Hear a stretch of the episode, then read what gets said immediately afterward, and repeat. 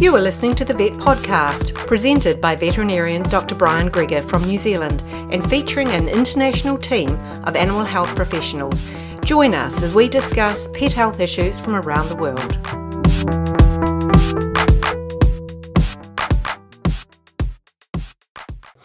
It's been a good news, bad news couple of weeks at the clinic. It started with Lily the sheepdog that drove a mob of sheep out of a bushfire, saving most of their lives. She got some rather nasty burns, particularly on her feet, and in the process featured in a number of newspapers and even on the national television news. She is doing well. The same can't be said for another patient that ate, of all things, a large number of grapes. Now, catnip. It's been described as probably the most widely used recreational drug for cats. And finally, the newspaper headline could have read Vet saves dog, kills owner.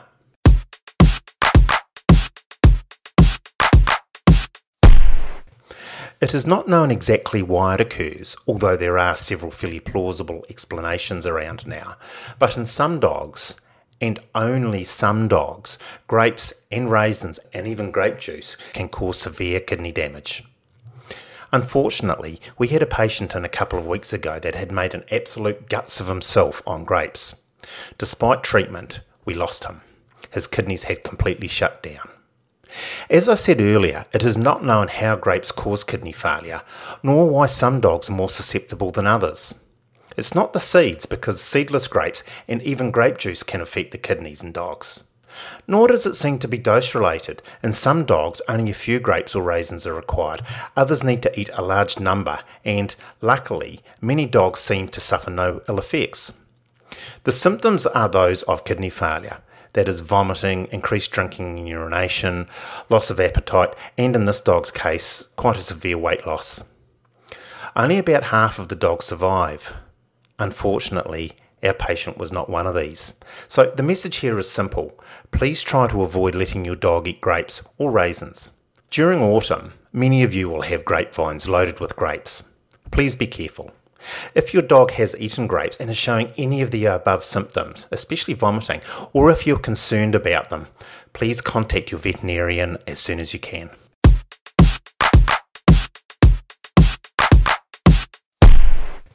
Along the border of one of our paths, we have several catnip plants, and we often find our cats rolling in them. In fact, there is a whole industry based on catnip. Just look at the shelves in your local pet store. What is it about catnip that has such an effect on cats? I have recently found a delightful quote that catnip is the most commonly used recreational drug for cats. Does this put it in the same class as ecstasy, marijuana, methamphetamine, and the like? I would like to think not. Catnip has a history in human herbal medicine for its soothing properties, but it is most commonly associated with cats. When cats sense the bruised leaves or stems of the catnip plant, which releases the active ingredient, they may roll in it, paw at it, chew it, lick it, and purr as if chasing butterflies or a mouse. According to one reference, catnip produces a pleasurable and hallucinatory response similar to those encountered in people smoking marijuana or LSD. I would have to ask, how would you know? The effect seems to last for about 10 minutes, wears off, and the cats lose interest. Is it safe? Yes, there appears to be minimal of any risk involved with the catnip in cats. The short period of interest the cats exhibit may be a release valve. I should probably put a small rider on the safeness of catnip from personal experience.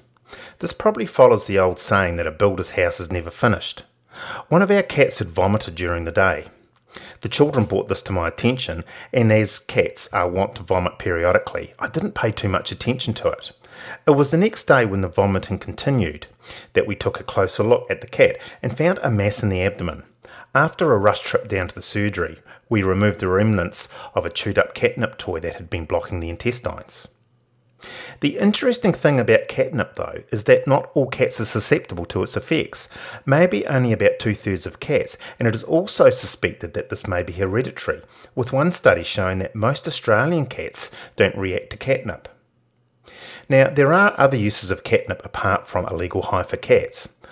Oil isolated from catnip appears to be a good repellent against some insects. It actually appears to repel mosquitoes 10 times better than DEET, which is the active ingredient in most insect repellents.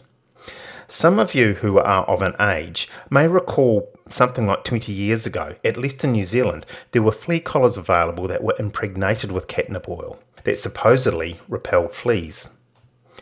As a veterinarian, I'm not sure that I would be advocating recreational drugs for your cat, but cats have been partaking in this particular activity for a long time with no ill effects. So, where is the harm?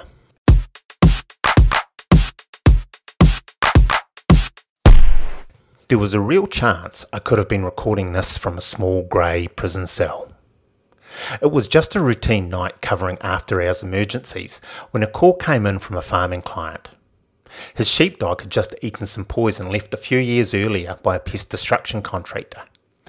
Standard protocols dropped into place, Bring the dog in, it's still conscious, induce vomiting, treat the clinical signs if any, treat with the antidote if any, and give activated charcoal orally to mop up any residual poisoning in the digestive system.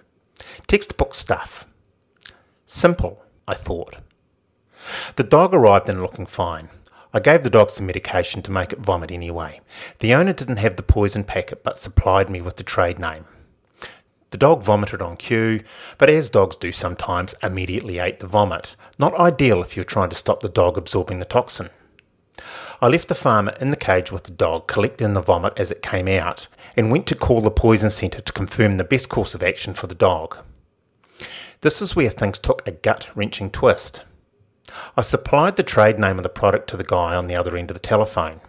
After a quick search, I heard a word I wasn't expecting cyanide. There was some reassuring words to start with. If the dog is still alive, it probably didn't eat it. So far, so good. If it did eat it and you make it vomit, make sure you have on a respirator because the vomit will be releasing cyanide gas. This will quite likely kill you. I dropped the telephone and sprinted back to the kennel room with visions in my head of finding the poor farmer head down in the dog vomit, dead a victim of one of the most effective poisons known to man. It was with indescribable relief that I found him sitting with the dog, scratching him behind the ear without the faintest hint of the smell of almond. It saved the headlines in the paper the next day. Local veterinarian saved dog. Owner dead. And that's it for another episode of the Vet Podcast. All of our links are in one place at bio.fm forward slash Vet Podcast.